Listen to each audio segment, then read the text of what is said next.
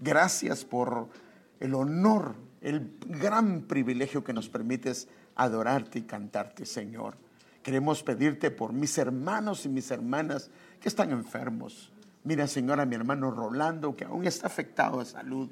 Por favor, pon tu mano de poder sobre él y glorifícate, Señor, glorifícate, por favor. Y así a mis hermanos y hermanas, jóvenes, señoritas, Señor, niños, Señor, pongas tu mano de poder. Queremos suplicarte y rogarte en el nombre de Jesús por ellos. Y Señor, háblanos por medio de tu palabra y permite que esa palabra quede sellada y grabada en nuestro corazón.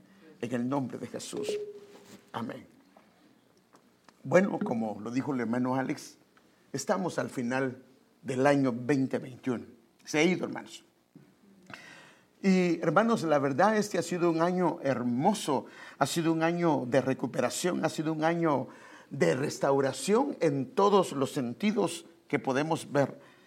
Ahora, como tal, deberíamos, como lo hace un sabio eh, empresario, hacer una evaluación de cómo estamos, cómo empezamos, cómo caminamos y al final cómo estamos. Y que el Señor, una de las cosas que nos permite recuperar, hermanos, es la pasión y el amor por Él. Pero a mi manera de ver, hermanos, hay otra área que en nuestras vidas inclusive lo hace un sinónimo de adoración, porque usted sabe que lo que es el servicio es un sinónimo de adoración. Por ejemplo, hay palabras que, hay, hay versiones que traducen la palabra adoración por servicio.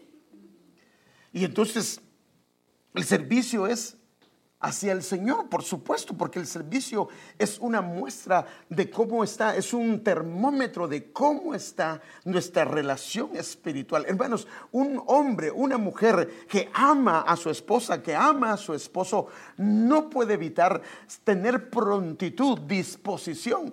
Mire, le voy a poner un ejemplo. Haga de cuenta que él le dice, ¿cómo me gustaría comer algo? Si no lo ama que lo vaya a comprar por ahí en algún lado, lo va a encontrar. Y sí, tal vez tenga el dinero, pero cambio cuando hay pasión, como el Señor decía, ¿a quién enviaré? ¿A quién enviaré? Y ahí se levanta el profeta y dice, heme aquí. Entonces, cuando hay todo ese amor, hay una prontitud, hay una disposición. No tienen que rogar a nadie. Entonces dentro de la obra, hermano amado, hay quienes trabajan y sirven en todo, hermano. Y hay que pararlos, porque si no los para uno, entonces no dejan de servir.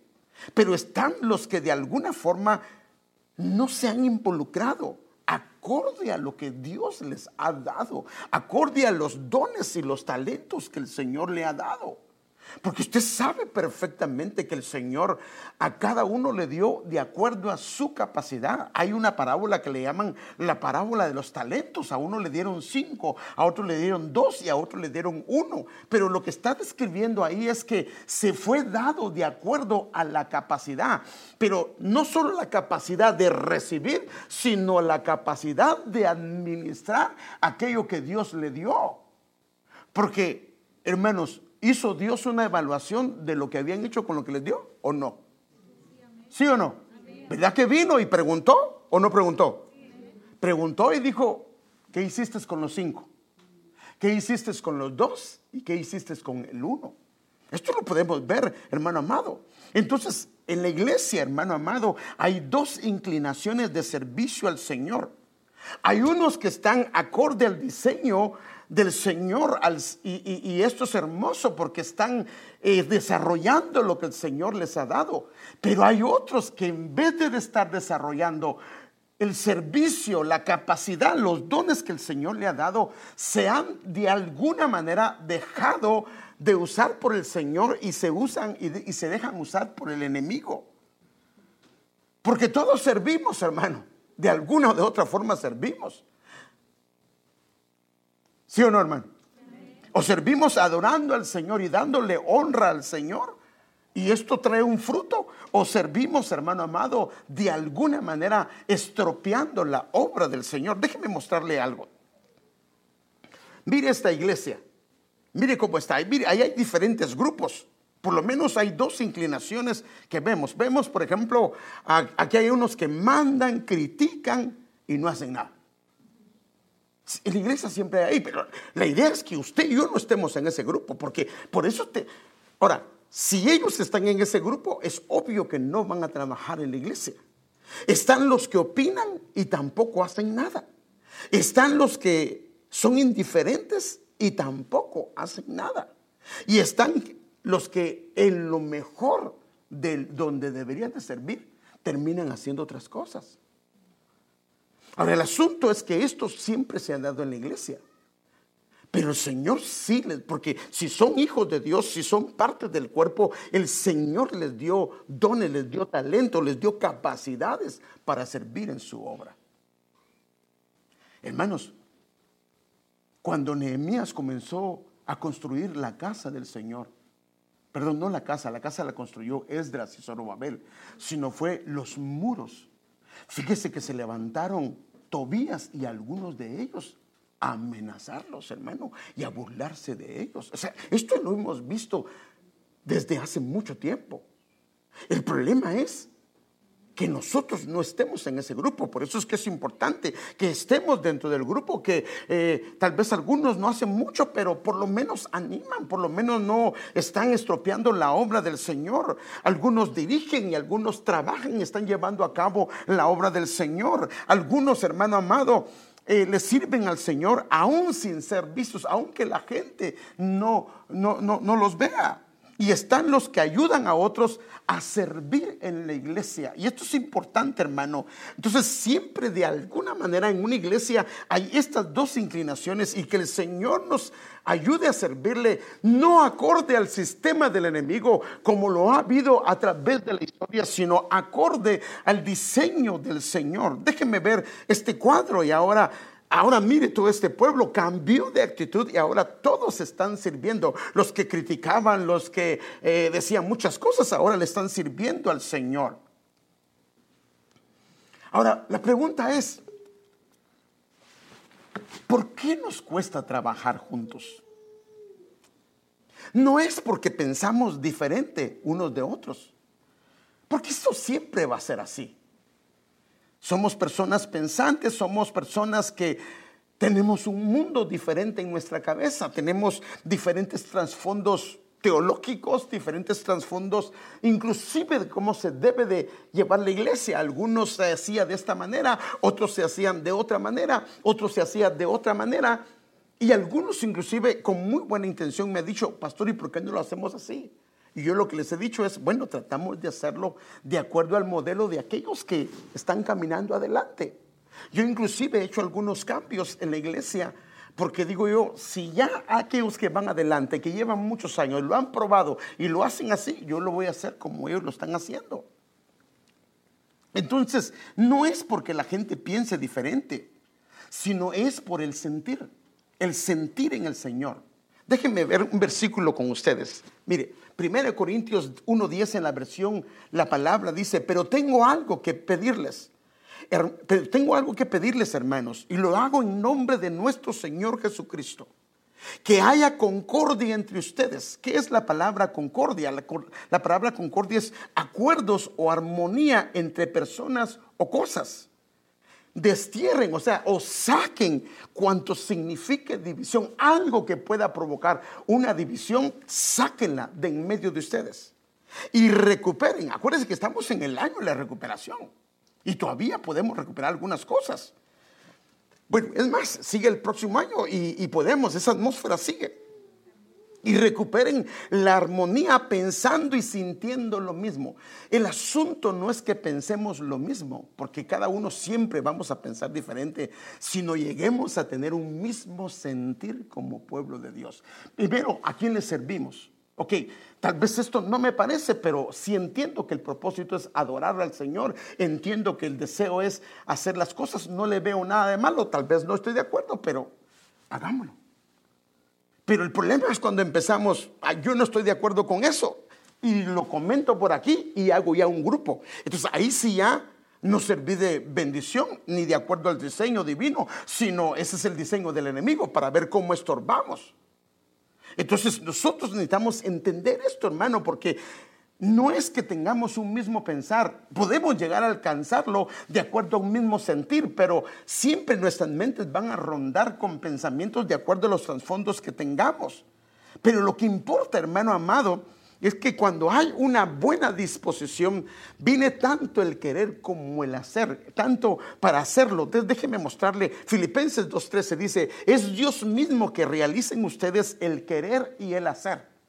Ahora, mire lo que dice, más allá de la buena disposición que tengan. O sea, primero hay una disposición de hacer algo y luego Dios pone el querer como el hacer. Veamos otra versión de este pasaje, porque Dios según su designio, según el designio de Dios, es el que está energizando. Energizar es, por eso hay baterías que se llaman así, Energizando es dar corriente, energizando en vosotros no solo el querer, sino también el, el energizado hacer. Y fíjese, por eso yo quisiera tratar con ustedes un tema. Este es el tema que yo quiero, porque quiero que evaluemos cómo estamos. Usted y yo sabemos cómo estamos de acuerdo a esto. Por ejemplo, Dios es quien obra el querer como el hacer. Estamos hablando de su obra. Amén. Él es el único que lo hace. Si Dios no energiza el querer como el hacer, es imposible que hagamos algo, al menos de acuerdo al diseño de Dios. Porque tal vez queremos hacer, bueno, yo quiero hacerlo, pero si lo hacen a mi manera, pero es que el asunto no es a mi manera, es a la manera de Dios. Por eso es que Dios dio un diseño de cómo construir el tabernáculo, de cómo hacer las cosas, de cómo iban a caminar ellos en el desierto. No fue idea de Moisés, fue idea de Dios. O sea que es imposible que hagamos algo aunque sepamos que es bueno, porque todo empieza con Dios y si no empieza con Dios, si no tenemos el mismo sentir, si no es ese el sentir, es imposible. recuerdo un versículo que les acabo de, hablar y este versículo me impresiona porque no voy a hablar, hoy, hoy necesitaba hablar sobre las administraciones espirituales, pero sentí en mi corazón que debo de hablarle de esto. Y algo que es importante, hermanos, es que Nada lo podemos hacer sin la ayuda del Espíritu Santo. Mire este Zacarías 4:6 y esto lo leí con usted y hablé de Zorobabel y cosas por el estilo, de la montaña que estaba enfrente de él. Continuó él y me dijo, esta es la palabra del Señor a Zorobabel. ¿Se recuerda qué significaba Zorobabel? ¿Se recuerda? ¿Ah? Eh, bueno, bueno, yo sé, yo sé, pero significa retoño de Babilonia, vástago de Babilonia. Entonces, miren lo que le dicen, no por el poder ni por la fuerza. Una de las profecías decía eso. No es por el poder ni por la fuerza, sino por mi espíritu, es por el espíritu del Señor, dice el Señor de los ejércitos. O sea que lo que vamos a hacer, hermano, no puede venir de fuerza humana, Podemos hacerlo con nuestras fuerzas humanas, pero tiene que ser impulsado por el Espíritu Santo. Si no es impulsado por el Espíritu Santo, perdóneme, solo es algo humano. Y lo humano no necesariamente proviene de Dios. Dios no quiere Sí, las hacemos con, nuestro cuerpo, pero tiene que ser influenciado, hermano amado, desde Él, desde su presencia.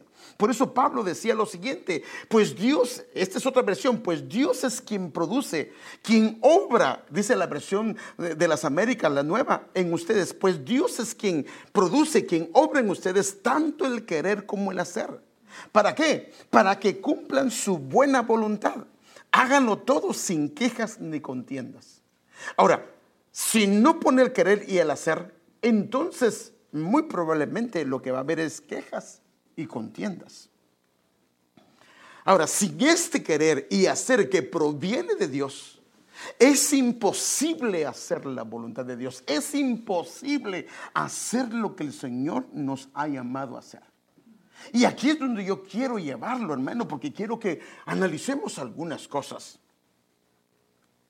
Por ejemplo, nos pasa a nosotros los padres, nos pasa, les pasa a las madres, le pasa a un hijo, le pasa a una hija. A veces quieres hacer que alguien, eh, el esposo, la esposa, haga algo que no quiere. Quieres que se meta, pero ¿por qué no se consagra? ¿Por qué no le sirve al Señor? ¿Por qué mi hijo no se mete con el Señor? Si tú quieres hacerlo con tus fuerzas, perdóname, va a ser muy difícil y va a ser desgastante. Porque esto es lo que produce la parte humana. Entonces déjenme darle unos ejemplos de esto. Por ejemplo, mire, cuando lo queremos hacer con la fuerza humana, que mamá quiere forzar a su hijo, forzar a su hija, y yo quiero poner una... Por favor, no estoy hablando de los pequeños, estoy hablando de los que de alguna manera son tenón, son hijos que ya son adolescentes, que tienen una edad podemos aconsejarlos, pero yo creo que hemos estado entrando de una manera incorrecta. Entonces, cuando quieres hacerlo con tus fuerzas, ahora yo le digo algo, ¿cuánto cree usted que va a jalar esa roca, esa hermana que está ahí? No, no, no, eso no, no, es una figura. ¿Cuánto cree? ¿Se va a desgastar? ¿Sí o no? Entonces, cuando quieres llevar a alguien al Señor, si Él o ella no quiere, esto es como jalar una roca. La vas a terminar matando. Eso solo lo puede hacer el Señor. Hermano, hay cosas que solo el Señor puede hacer. El problema es que nosotros queremos hacer, fíjese, pues, hablando de un niño, cuando están pequeños no hacemos nada.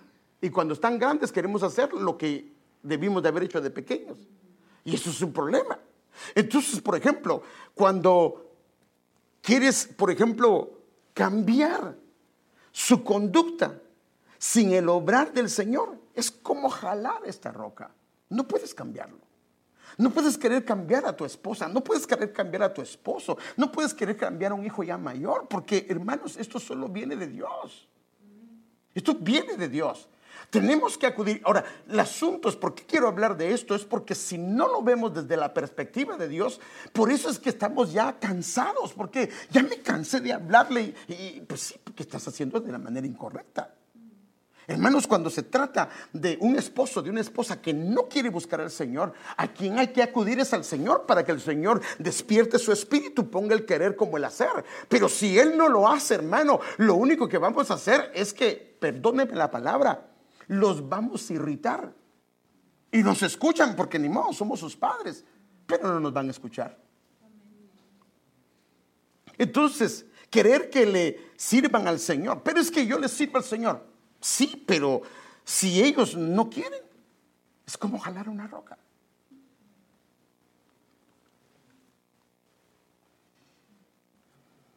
O sea que una persona que comienza a hacer esto, ¿cuánto cree que avanza? Como esta roca. Pues no avanza nada. Y inclusive a veces podemos inclusive quejarnos con el Señor. Entonces hay cosas que solo le corresponden a Dios, hermano. Hay cosas que Él nos ha delegado como padres con los niños pequeños y hay cosas que solo le corresponden al Señor. Ahora, si lo hacemos a la manera de Dios, al final lo que vamos a hacer es que vamos a tener fruto. Si no lo hacemos a la manera de Dios, al final vamos a parar cansados y decepcionados e inclusive tal vez hasta podemos reclamarle a Dios. Entonces yo quiero ver algunas cosas acá. Consejos que el Señor da para pastorear en casa o en la familia. Porque, hermano, usted, padre, es el pastor de su casa. Y aunque me diga lo que me diga, usted es el pastor de su casa. Porque al que le van a pedir cuentas no es a la hermana. La hermana si no tiene esposo, a ella. Pero si tiene su esposo, es al esposo el que el Señor lo va a llamar y le va a preguntar por toda la familia. Hermano, pero es que yo no pedí eso, sí, pero eres padre. Y el Señor te delegó la posición de cabeza. Entonces la, la familia es como una pequeña iglesia. Entonces fíjese, mire lo que dice. Primera de Pedro 5, 2 al 5, lo que nos dice que no debemos de hacer y lo que debemos de hacer. Cuiden del rebaño que Dios les ha encomendado, háganlo con gusto. No de mala gana ni por el beneficio personal que pueden obtener de ello. Esto también para para la iglesia, para los pastores, sino porque están deseosos de servir a Dios. No abusen de la autoridad que tienen sobre los que están a su cargo. A veces, hermanos, abusamos de la autoridad que se nos ha sido delegada. Sino guíelos, pero mire cómo dice, con su buen ejemplo. Pero, ¿por qué con su buen ejemplo? Porque está hablando no de niños pequeños, está hablando de los que ya crecieron. Los que ya crecieron es el ejemplo lo que más los impacta. También a los pequeños. Pero sigamos leyendo. Así cuando venga el gran pastor, recibirán una corona de gloria y honor eternos. Del mismo modo, ustedes, hombres más jóvenes, tienen que aceptar la autoridad de los ancianos. Fíjese, cuando entonces papá y mamá están siendo ejemplo, entonces los jóvenes se dan cuenta que del caminar de él, de ella, y ellos terminan sometiéndose bajo la autoridad del Señor. Esto es lo que podemos ver en estos versículos. Entonces, en relación, esto es en relación, por ejemplo, a tu función como pastor, aplicándolo como pastor de tu casa. Ahora, en relación con tu esposa, hablando porque, hermanos, esto lo hemos visto nosotros, esposos queriendo cambiar a su esposa, esposas queriendo cambiar a su esposo. Y si le pregunto, no ha conseguido nada. ¿Por qué? Porque lo está haciendo con sus fuerzas. Ahora, si lo hace con sus rodillas, ¿qué va a pasar? ¡Ah! Miren, les digo porque eso ha pasado conmigo. Cosas que mi esposa me ha dicho y le digo no y punto. Agarra sus rodillitas, dobla rodillas y después le tengo que decir, perdóname, tenía razón en lo que había dicho. Porque el Señor me lo hizo ver que no estaba bien lo que estaba haciendo, que estaba incorrecto. Ahora, si ella se pone taco a taco conmigo, ¿qué cree que va a pasar? No me voy a dejar. Mm, vamos, perdóneme, vamos a chocar y vamos a tener un serio conflicto. Entonces ha sido sabia y entonces ve y dice, no, ahorita te, no está en condiciones y entonces me dice, pero yo me resisto. Entonces me dice, está bien, va a orar al Señor. Y de repente, a los días digo, tenés razón. Señor, me hizo sentir que no está correcto lo que estoy haciendo. Y tenés toda la razón. Pero, ¿se enojó conmigo? no, no, lo hizo de la manera correcta. Pero lo mismo es con esposo, hermano. ¿Por qué no oras? Levántate y ora. ¿Por qué te levantas hasta las 2 de la tarde? Hermano.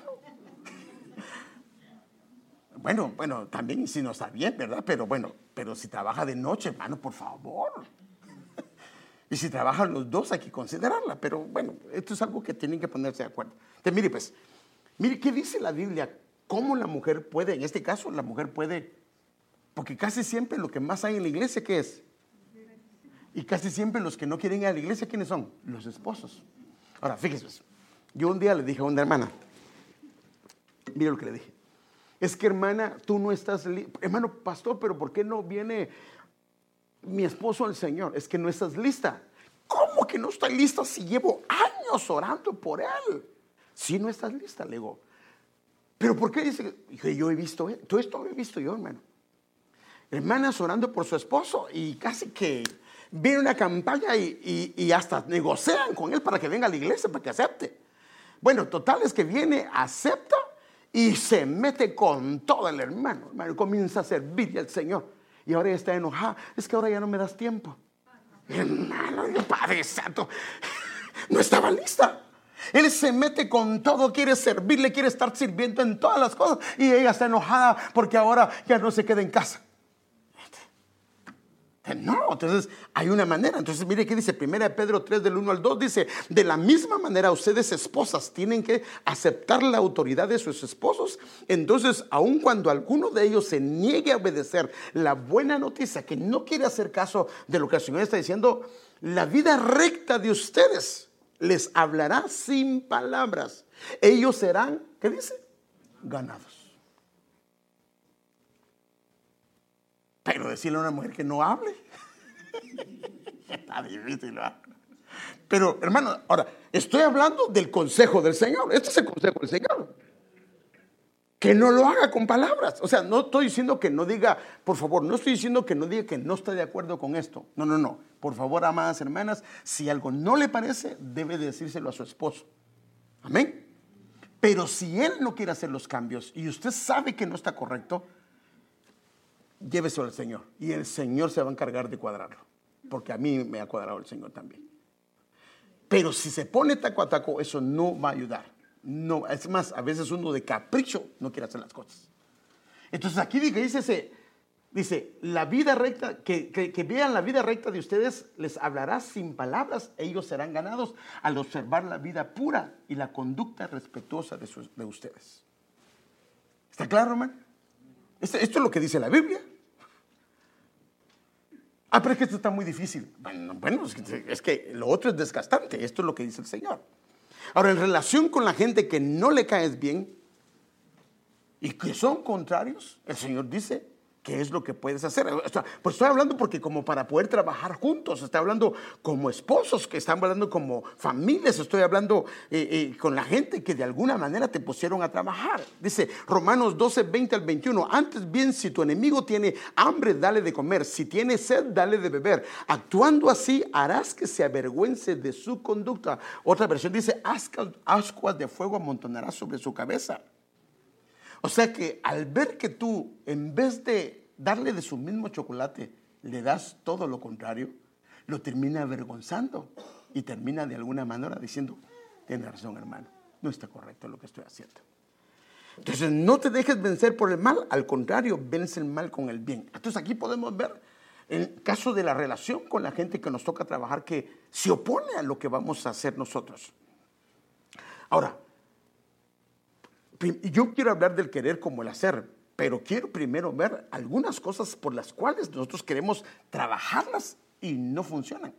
Y por eso es que quiero que veamos, porque es importante una evaluación para que este año, hermanos, el Señor nos ayude a tener una conducta, porque el Señor no nos quiere solos, nos quiere juntamente con nuestra esposa y con nuestros hijos. El Señor no te quiere solo.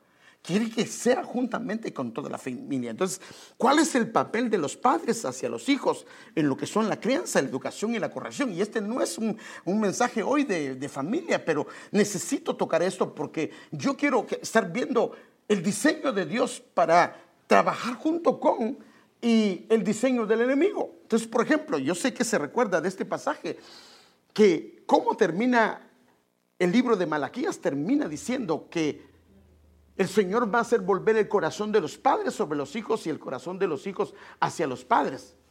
Porque si no hay ese volver, ¿me pueden leer el, el eh, este, Malaquías 4.6, por favor? Dice que va a haber maldición sobre la tierra.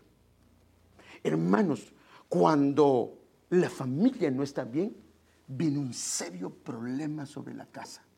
Por eso es que el Señor, ¿lo tienes ahí? El último versículo. Amén. Dice, y él hará volver el corazón de los padres hacia los hijos y el corazón de los hijos hacia los padres, no sea que venga yo y era la tierra con maldición. A causa de que no hay una reconciliación, hay una maldición. Entonces está serio, hermano. Entonces, ¿quién se supone que es más maduro, los hijos o los padres? Hermanos, los padres. Entonces la madurez tiene que ir de los padres. Entonces mire qué dice acá. Entonces aquí lo que... Entonces ahora viene el libro de Lucas y mire cómo eh, eh, eh, dice Lucas 1, 16 al 17 en la versión Jerusalén, y convertirá al Señor su Dios, o sea, está hablando de Juan el Bautista, el espíritu de Juan el Bautista, y convertirá al Señor su Dios a muchos de los hijos de Israel, e irá delante de él con, delante de él con el espíritu y el poder de Elías. Ahora, mire pues, con el espíritu, tiene que ser con el espíritu de Dios y el poder de Elías. Fíjese qué tremendo. Este es el diseño de Dios. Para que los hijos se vuelvan, este es el diseño de Dios. Si agarramos otro diseño, pues nos va a tocar que gastar energías por gusto. E irá delante de él con el espíritu y el poder de Elías para hacer volver los corazones de los padres a los hijos y a los rebeldes. O sea, primero habla de los padres hacia los hijos. Y ahora ya no dice de los hijos hacia los padres, sino dice de los rebeldes, porque el tiempo que estamos viviendo hay una rebeldía tan grande de los hijos y a los rebeldes a la prudencia de los justos para preparar al Señor un pueblo bien dispuesto. Entonces, ¿cómo un hijo se va a disponer para que el Señor venga a su corazón?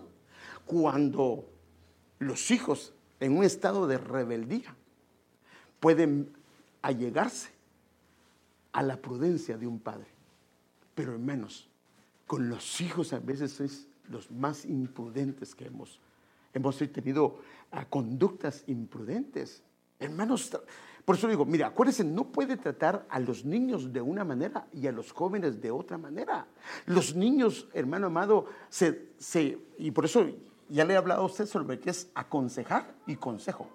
Por ejemplo, la palabra aconsejar es que usted le dice al niño qué es lo que debe de hacer. No le pregunta si quiere él recoger las cosas de su cuarto, sino le dice recoge las cosas de su cuarto. Pero a un joven tecnón, a un joven de adolescente para allá, usted tiene que comenzar a trabajarlo de otra manera. Entonces, porque de esta manera usted va a preparar el camino para el Señor. Y cuando el Señor llega a sus corazones, el mismo hijo le va a pedir, o la misma hija le va a decir, perdóneme papá, tiene razón. Perdóneme que he sido desobediente, que he sido rebelde. Ellos mismos vienen al, al padre o a la madre. Pero debe de ser con prudencia. Entonces déjenme ver otra versión de esto. Y hará que los rebeldes acepten la sabiduría de los justos. O sea que tiene que haber una sabiduría, una prudencia para, para con ellos cuando han caído en un estado de rebeldía. Al menos si el problema es que ahora el sistema, todo el sistema, usted ve las películas, usted ve los shows que hay, hermano amado, lo que se puede ver, ay Padre Santo, ¿qué dice aquí? Aquí no dice nada. Lo que se puede ver, hermano amado, no los hijos alegándole al papá y la mamá, poniéndose del tú al tú y diciéndole cosas incorrectas, hermano. El sistema está hecho para que los hijos se rebelen contra los padres. Y si usted comienza a ponerse a su lugar, lo único que va a crear es discordia. Entonces lo que tiene que hacer es la sabiduría de Dios y hará que los rebeldes acepten la sabiduría de los justos. Y mire esta versión, y que los rebeldes recuperen la sensatez de los hombres rectos. Déjenme ver otra versión. Esta versión se llama la TLA. Llegará antes que el Mesías y tendrá el mismo poder y el mismo espíritu que antes tuvo el profeta Elías. Su mensaje hará que los padres se reconcilien con sus hijos y que los desobedientes comprendan su error y sigan el ejemplo de los que sí obedecen. O sea, lo que, lo que va a ver es que el espíritu de Elías, cuando comenzamos a orar por ellos, hermano, y con prudencia, que el, estado de error en que están, ellos se vuelvan al Señor. Esto va a preparar el camino para el Señor. Entonces, ahora, por supuesto, hay un tiempo apropiado para todo lo que se hace y esto es importantísimo, hermano. Por eso es que es importante saber cómo proceder con un hijo, eh, depende de la etapa, porque hay, mire, nos pasa a nosotros, por ejemplo, yo creo que en ese aspecto los americanos van mucho más adelante que nosotros en, esto. Por ejemplo, se ha comprobado que tres cosas que afectan a un matrimonio son la sexualidad, las finanzas y la familia. Pero no su familia que acaba de crear, sino la familia del esposo o la familia de la esposa. ¿Por qué? Porque mamá sabe que el hijo se casó pero ella quiere seguir gobernando a su hijo. O papá quiere seguir gobernando a, su hijo. Y comienza a meterse y la Biblia dice que una casa puesta sobre otra casa no prevalece. Entonces por eso dice, dejará padre y madre. No estoy diciendo que le diga, papá, usted no tiene que meterse acá. Eso es una falta de respeto. Pero, hermano, yo creo que tiene que sentarse con papá y mamá, si se está metiendo más de la cuenta decirle, padre, con todo respeto, madre, con todo respeto, yo quiero decirle algo, por favor, usted, acuérdese que yo tengo compromisos con mi esposa, porque cuando usted se casa, la reina antes era su mamá, ahora viene a ser su esposa. El rey antes era el padre, ahora viene a ser el esposo. Y eso tenemos que entenderlo. Y por eso es que en el lado latino, una de las cosas que afecta es que mamá y papá de alguno de ellos se mete demasiado. Ya ellos tenían un plan y ellos decidieron por ellos. Y, no pueden porque si no se va a enojar papá. Y máxime si él colabora. Por eso es que no es bueno que los hijos se vayan a vivir a la casa. Porque si los hijos se van a vivir a la casa, ¿qué va a pasar? Papá y mamá no van a seguir gobernando. Y entonces ellos no van a poder salir. Entonces hay un tiempo apropiado para todo lo que se hace. Fíjese pues. Sin embargo, solo quiero leer la primera parte. Sin embargo, Eclesiastés 3:11. Sin embargo, Dios lo hizo todo hermoso para el momento apropiado. O sea que toda la intervención de papá y mamá es diferente de acuerdo a la edad que tenga el muchacho. Déjenme darle un ejemplo como con un árbol. Porque usted sabe que la Biblia nos compara con un árbol y de alguna manera es más fácil para nosotros entender esto. Por ejemplo, cuando un árbol es pequeño, está en la etapa de, que acaba de nacer, eh, ya está floreciendo, está creciendo.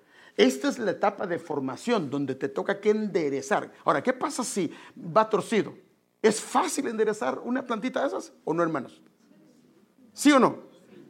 Les quitas un poquito la tierra, lo enderezas y no lo vas a afectar. Pero cuando ya están grandes, ya echaron raíces. Ya se formaron, perdóneme, con lo que hiciste se formaron. Entonces ya se formaron por medio de... Entonces aquí, allá hay una formación de enderezar con instrucción, corrección y disciplina. Y aquí hay una formación por medio de dialogar, negociar y consejos. Pero aquí es otra etapa. O el problema es nosotros que nosotros cambiamos el asunto. Queremos, cuando están pequeños hacemos lo de abajo y cuando están grandes queremos enderezar. Entonces un hijo que comienza a enderezarse y está torcido, lo único que vamos a conseguir es quebrarlo. Lo vamos a quebrar. Lo vamos a quebrar. Y cuando se quiebra un hijo, la cosa es que se pone difícil. Entonces, no, cuando los hijos han crecido, entra una etapa diferente. Tenemos que hacer ese cambio, porque si no hacemos ese cambio, vamos a afectar. Lo que va a pasar es que la nuera no nos quiere ver. Porque cuando nos ve, le cambiamos todos sus planes, hermano. Usted no puede llegar, pero bueno, esta es mi manera de pensar y, yo lo veo en la Biblia. Si va a visitar a sus hijos, pregúntese si los puede visitar. Pregunte, yo para mí es sabio. Hermano, por, por ejemplo, hermanos, yo, le, yo aconsejo los matrimonios. Ok, ¿hay algún problema? Por ejemplo, con el papá de la hermana, que no le hable el, esposo, porque se la va a agarrar, que le hable la hija, que hable con su papá y su mamá o su hermano. Porque con ellos tal vez se van a enojar por esto que tiene que hacer, pero le van a perdonar. Pero al esposo no lo van a perdonar. Y la van a agarrar contra él. Entonces, cuando arreglemos problemas, que en este caso yo tengo que hablar con mi papá y mi mamá o mis hermanos si ellos son el problema. Y mi esposa tiene que hablar con su papá o su, o su mamá o sus hermanos si ellos es el problema. Y entonces, cuando se trata de los hijos, tenemos que entender cuál es la etapa donde tenemos, o sea, a, a los pequeños no los puedes dejar que hagan lo que quieran. Tú tienes que decirle qué es lo que deben de hacer. Ahora, esto es el orden, por eso dice el versículo, todo lo hizo hermoso en su tiempo apropiado, en su momento apropiado. Hermanos, de pequeños no nos pusimos a orar, no nos pusimos a leer la Biblia y de grandes queremos, lean la Biblia. Ya no, entonces ahí ya entra el ejemplo. Entonces, bueno, tal vez usted dirá, bueno, yo trato de hacer todo esto. O, he hecho todo esto y, qué pasa que mi hijo o mi hija se han desviado. Bueno, también pasa, hermanos, que Dios tiene un trato especial, porque acuérdense que cuando los hijos crecen, llega un momento que es responsabilidad de ellos. Por ejemplo, él no fue un, buen, no fue un mal padre, él dice, crié hijos, está hablando Dios. Oí cielos y tierra, crié hijos y los engrandecí. Y dice, y ellos se rebelaron. O sea que ahí la responsabilidad es sobre ellos. Por ejemplo, el padre del hijo pródigo, él lo crió bien, pero el hijo pródigo, el hijo pródigo ya de grande se terminó queriendo perder, pero regresó a casa. Entonces llega un momento, hermano, que a los hijos usted le tiene que decir, mire, mi hijo estuvo, eh, le digo todo esto, hermano, para que vea, hermano, lo que le estoy diciendo. Mi hijo Héctor llegó su etapa de rebeldía, como a los 17 años y que él quería llegar a la hora que quería y hacer lo que él quería. Y dije, disculpe, papadito, pero aquí no puede hacer eso. Está bajo mi techo y bajo mi tutela. No me dijo, pero yo no quiero hacer eso. Bueno, esa es la manera de estar aquí en la casa. Me voy. Un año completo se fue. estando en casa, yo le decía, mi hijo, por favor, trate de buscar al Señor, trate de... Bueno, al año regresó. Ya estaba afuera, vivía afuera. Si él leía su Biblia, si él oraba, ese era asunto de él. Es más, llegaba a visitarnos, nosotros nos íbamos a la iglesia y él se quedaba en casa viendo tele. Yo no decía nada, porque ya mi responsabilidad la hice cuando estuvo pequeño. Entonces tenemos que entender, porque si no, hermanos, vamos a terminar desgastándonos. Hay una parte que ya es responsabilidad de ellos. ¿Sí me entienden? Que les toca a ellos, ellos van a tener que dar cuenta. Y le estoy contando esto porque para que vea, hermano, que también nos ha tocado. O sea, y hermanos, yo sí, hermanos, yo todas las mañanas, todas las mañanas yo me sentaba con ellos y hermano, orábamos al Señor, hacíamos el, un devocional al Señor. Eh, todos los sábados yo me sentaba con ellos y le leía la Biblia. Y ya crecidos, pues él tomó sus decisiones. Entonces, ya era responsable. Pero como la semilla estaba ahí, el Señor lo tocó y regresó. Amén. Esto es lo que tenemos que. Entonces, esto podemos ver, pero este es el asunto. Tenemos que entender cuál es el tiempo. Entonces, permítame darle unos retoques a, a esto más. Mire, para que vea, porque esto es importante. Que nosotros tenemos que entender que son etapas. Mire, la Biblia usa inclusive nombres diferentes para las edades de nuestros hijos. Por ejemplo, cuando la Biblia dice, no provoquéis a ir a vuestros hijos. Entonces para eso la gente dice, no es que no quiero enojar a mi hijo, tiene dos años, pero no lo quiero enojar. No, ahí cuando la Biblia habla de eso, habla de un tecnón, un tecnón. Estamos hablando de estos. Un adolescente. Pero no, es que no le quiero decir nada al niño que recoja las cosas porque la Biblia dice que no provoquemos a ir a nuestros hijos. No, es que el problema es que está usando mal la Biblia. Ahí no está hablando de un niño pequeño, porque a esos niños pequeños usted tiene que ponerlos en orden. A los que ya tiene que comenzar a cambiar su manera es de los tecnón para adelante. Entonces aquí hay, por eso está los brefos, por, por, ejemplo, fíjese qué tremendo, a un niño desde el vientre se le puede hablar del Señor, porque cuando Pablo le dice a Timoteo, ¿por qué has aprendido las escrituras? Desde niño has aprendido las escrituras, en el griego dice desde brefos, brefos estaba en el vientre.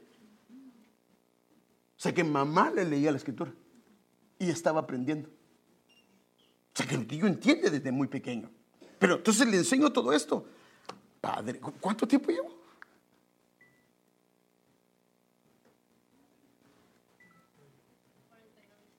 ¿48? ¿Me regala solo cinco minutos? Me quedé, me quedé a medias, pero de todas maneras, lo que quiero mostrarles es esto. Mire, pues, entonces, cuando hablamos de los hijos, esto es importante entenderlo porque tenemos que entender que los hijos son diferentes. Por ejemplo, usted sabe que hay cuatro temperamentos. Todos los hijos venimos todos venimos con cuatro temperamentos.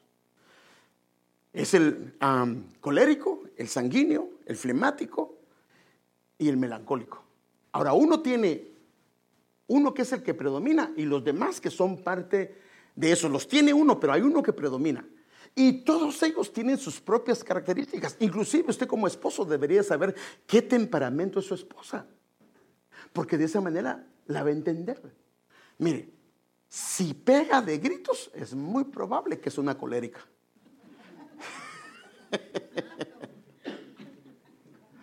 si es la que manda en casa, es muy probable que es una colérica. Entonces, fíjese, pues, mire pues, por ejemplo, las fortalezas. Ahora, aquí mire las fortalezas y debilidades del carácter. Ahí lo puede. Bueno, lo voy a mostrar aquí mejor para que tenga una idea. Entonces, por ejemplo, lo que es el melancólico y el flemático son introvertidos, son callados. Ahí puede darse cuenta usted qué tipo de temperamento está entre lo que es melancólico y flemático. Porque estos no son relajeros. Ellos son los que todos se aprovechan de él, porque el colérico es el líder de la familia, es el que levanta sindicatos en, en la familia y se pone de acuerdo con los demás y muchas no le hagamos caso o muchas hagamos aquello. Y los flemáticos van detrás y ellos después se les pega y no se sabe y le pega uno al flemático y no fue el que lo originó. Quien lo originó fue o la, o la, perdón o la colérica o la sanguínea. Entonces mire por ejemplo son introvertidos. Estos por ejemplo los melancólicos eh, eh, son muy racionales. O sea con pensamiento. En cambio, los flemáticos son a nivel sentimental. Estos son los que le habla a papá algo y se ponen a llorar, a llorar, a llorar, a llorar. Ahora, estos normalmente son muy obedientes. A esos son los que usted le dice, te quedas ahí y no te levantas, por favor. Y le decía yo que usted se va a Los Ángeles, regresa y ahí lo encuentra todavía. Bueno, aquí estoy exagerando, yo, aquí estoy exagerando. Pero normalmente, ¡ja! Dígale al colérico, dígale al sanguíneo que se quede ahí. Solo mira que usted se dio vuelta, ya se levantaron y están haciendo lo que usted les dijo que no hicieran. Entonces hay que entender. Entonces, por ejemplo, la fortaleza del melancólico es sensible, es creativo, es idealista, es legal, es habilidoso, es minucioso, es delicado, analítico, abnegado. Y estos, dentro de los hijos, son los más inteligentes. Son los que en las escuelas sin estudiar sacan as. Estos no necesitan estudiar tanto, porque tienen una capacidad eh, en su, ¿cómo se llama? Pero ¿qué tienen? Son susceptibles, variables, críticos, negativos, de todos los temperamentos, este es el más resentido. Este y el colérico son los que si papá le dijo algo incorrecto, lo llevan por años, por años. Si una palabra que lo llevan por años. Es vengativo, es inflexible, es egoísta. Estos son los que la Biblia, no, que no, lo que el dicho dice, de las aguas mansas. Líbrame, Señor, porque ellos son los que preparan una venganza. O sea que no se les olvida absolutamente nada. Luego están las fortalezas y debilidades de lo que es el flemático. Estos son los más tranquilos, los que son muy, estos son, hermanos, los que nunca se van de un trabajo. No les aumenta el patrón y ellos no quieren irse de ahí. La esposa colórica le dice, pero es que no te pagan bien. Sí, pero y ahí quiero estar. y van a lavar el carro y duran cuatro, no, todo el día para lavar el carro. Hermano, antes de irse a algún lugar se tardan demasiado. Para bañarse se duran dos horas en el baño. Se lavan uña por uña. No, no, no, ahí le estoy echando yo salsa a los tacos. Pero son los que se batallan mucho para salir. Son muy lentos y son personas que no son, eh, por ejemplo, usted le dice, mijo, por favor, mueve todo esto. Y, él dijo, bueno, solo agarra. Tenía que venir todas las días, pues solo mueve una. Le tiene que estar diciendo qué hacer. Entonces ellos son muy sentimentales y son muy pensadores. Entonces, es, eh, esto, ahora, esto es importante entenderlo porque si lo entendemos, estos son obedientes de por sí. Ahora, el otro, estos son los coléricos. El colérico, su fortaleza, y está el colérico, el colérico, la fortaleza es que es enérgico, es resolutivo, optimista, independiente. Él no necesita de nadie, hermano. Es práctico. Estos son los líderes natos, natos. La mayoría de ellos son dueños de empresas. Son gente que va adelante, eh, son productivos. Pero fíjese, aquí viene el asunto. Estos son extrovertidos, pero este no es dado a la gente. Estos son los que no piensan si su hermano se va a salir afectado o su hermano, no les importa. Ellos no son, ellos no piensan esto. Por ejemplo, el flemático y el melancólico piensan en el qué dirán. Este no piensa. ¿Qué, qué le importa lo que piensa los demás? No le importa. A él no le importa. Eso no le viene y le va. Entonces, ahora estos son los más enojados, los más impacientes, los que no tienen. Y normalmente se casa un colérico con una flemática. Nunca se casa, porque otro colérico otro colérico son una bomba atómica. No se casa porque al flemático le llama la atención, le llama la atención, porque el otro es, sin miedo, hermano. Este no tiene miedo, este es, es, muy... El sanguíneo es de los más, el, el flemático y el sanguíneo son los más simpáticos, los que son muy dados a la gente. Estos son los que nunca pueden decir que no. Estos no pueden decir que no, son muy desordenados. Estos dos son muy desordenados y estos son los que son extrovertidos y son desobedientes. Estos son los que cuesta obedecer porque estos hacen normalmente lo que ellos quieren. Entonces, el problema es que si yo como padre, yo fui un flemático, a mi papá casi nunca, nunca me dio vara. ¿Por qué? Porque lo que él me decía que hiciera, yo lo hacía. El problema es que conmigo tuvo que tener mucha paciencia porque lo hacía todo lento, pero lo hacía bien. Pero si yo fue un colérico o un sanguíneo, a estos normalmente se les da mucha vara. Y si no se les da vara, estos van a ser tremendos. Entonces, ¿por qué tenemos que entender esto? Porque la prudencia de un padre es que no puede tratar a los hijos igual. ¿Sí me debe entender, hermano? No los puede tratar igual. Por ejemplo, a veces somos injustos porque venimos al melancólico, que es el más inteligente, y lo comparamos con los demás. Por ejemplo, decimos, mire usted a un, por ejemplo, a un sanguíneo. Mire a su hermano, bien inteligente. ¿Y usted por qué no se esfuerza? Pues el otro es melancólico. Se no necesita esforzarse. Entonces, cuando el, el, perdón, el flemático, el colérico sacan, o el sanguíneo sacan una A y el otro A, y este se esforzó, este no se esforzó mucho. Entonces tenemos que entender esto, hermano. Ahora, ¿por qué es esto? Porque para que haya un querer y el hacer, tenemos que entender cómo funciona. Y ya se me pasó el... ¡Ay, Padre Santo! Bueno, vamos a dejarlo ahí, hermanos. Vamos a dejarlo ahí. Eh, ya, ya se me pasó el tiempo, pero es importante, hermano, que nosotros evaluemos cómo estamos. Este es el final del año, hermano. Ya se nos fue el año. Y el Señor quiere, hermano, que empecemos un año diferente, hermano. Eh, es muy probable, hermanos, que el Señor venga este año que viene. Y entonces tenemos que activarnos y meternos en la obra del Señor, porque el Señor te ha dado dones, te ha dado talentos, te ha dado capacidades para poder servirle al Señor. Pero no se puede si no tienes el querer como el hacer. Y si no tienes el querer como el hacer, es muy probable que haya un problema dentro del corazón. Y necesitamos arreglarlo, por eso necesitamos verlo. Yo quiero con ustedes ver eso. ¿Dónde está el asunto? ¿Qué es lo que el Señor dice? ¿Cómo el Señor despierta el corazón, pone disposición y luego comienza a poner el querer como el hacer? Porque es importantísimo. Por eso es que es una administración espiritual. Tiene que venir de Dios. Y eso nos va a ayudar para cómo trabajar con nuestros hijos. Puedes hacerlo de manera directa, pero hermano, te vas a cansar, pero ve con el Señor y el Señor se va a encargar de trabajar. Ese niño es muy inquieto, ve y ora por su cama, ora por donde él se queda. Ese niño no hace caso, ve y ora y reprende todo espíritu de rebeldía. Hermanos, nosotros tenemos que trabajar, pero entendiendo qué carácter es o qué temperamento, porque el temperamento es con lo que nosotros venimos. Ese es, ese es responsabilidad de papá y mamá. Ese es el temperamento.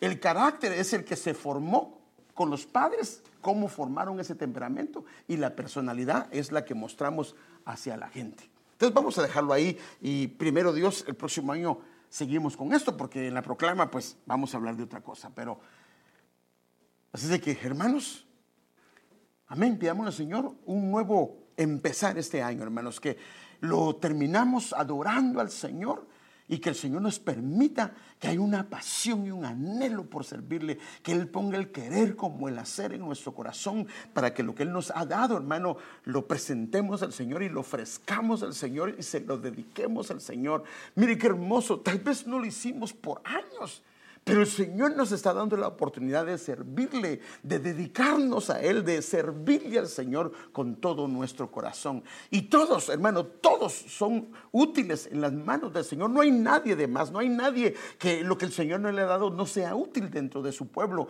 Porque así como el cuerpo, no hay ningún miembro del cuerpo que no sea útil, así nosotros también, hermano, dentro del cuerpo del Señor somos indispensables, somos útiles. El Señor nos colocó, nos puso hermano. El Señor le plació traerte a esta iglesia porque el Señor sabía que lo que tú tienes es útil en la congregación donde Él te puso, donde el pueblo que Él te puso. Amén. Padre, te damos gracias, Señor. Ayúdanos, por favor, a tener el querer como el hacer. Perdónanos, perdónanos, Señor, si en esto hemos desmayado, en esto hemos desmayado en nuestro corazón. Pero hoy te suplicamos, hoy te rogamos, hoy te imploramos tu ayuda, Señor. Pon el querer como el hacer que viene de ti, que proviene de ti. Danos esa energía, Señor. Danos, Señor, ese impulso, Señor Señor. Danos, Señor, esa pasión que proviene de ti. Ministranos, Señor. Ministranos. Sabemos que no es por fuerza humana, no es por la orden humana. No, no, no. Viene de ti, Señor. Y queremos que, por favor, Señor, hagas algo sobrenatural en nuestros corazones. Te suplicamos, te rogamos en el nombre de Jesús tu ayuda, tu auxilio, Señor, tu socorro. Bendice a mis amados hermanos y a mis hermanas, Señor, y que esta palabra pueda hacernos reflexionar, llevárnosla, Señor, de entender el plan que tienes para nosotros, Señor, que la obra tuya no ha terminado. Aviva la obra de tus manos en nuestro corazón. En el nombre de Jesús te lo pedimos y damos gracias, Señor. Amén y amén.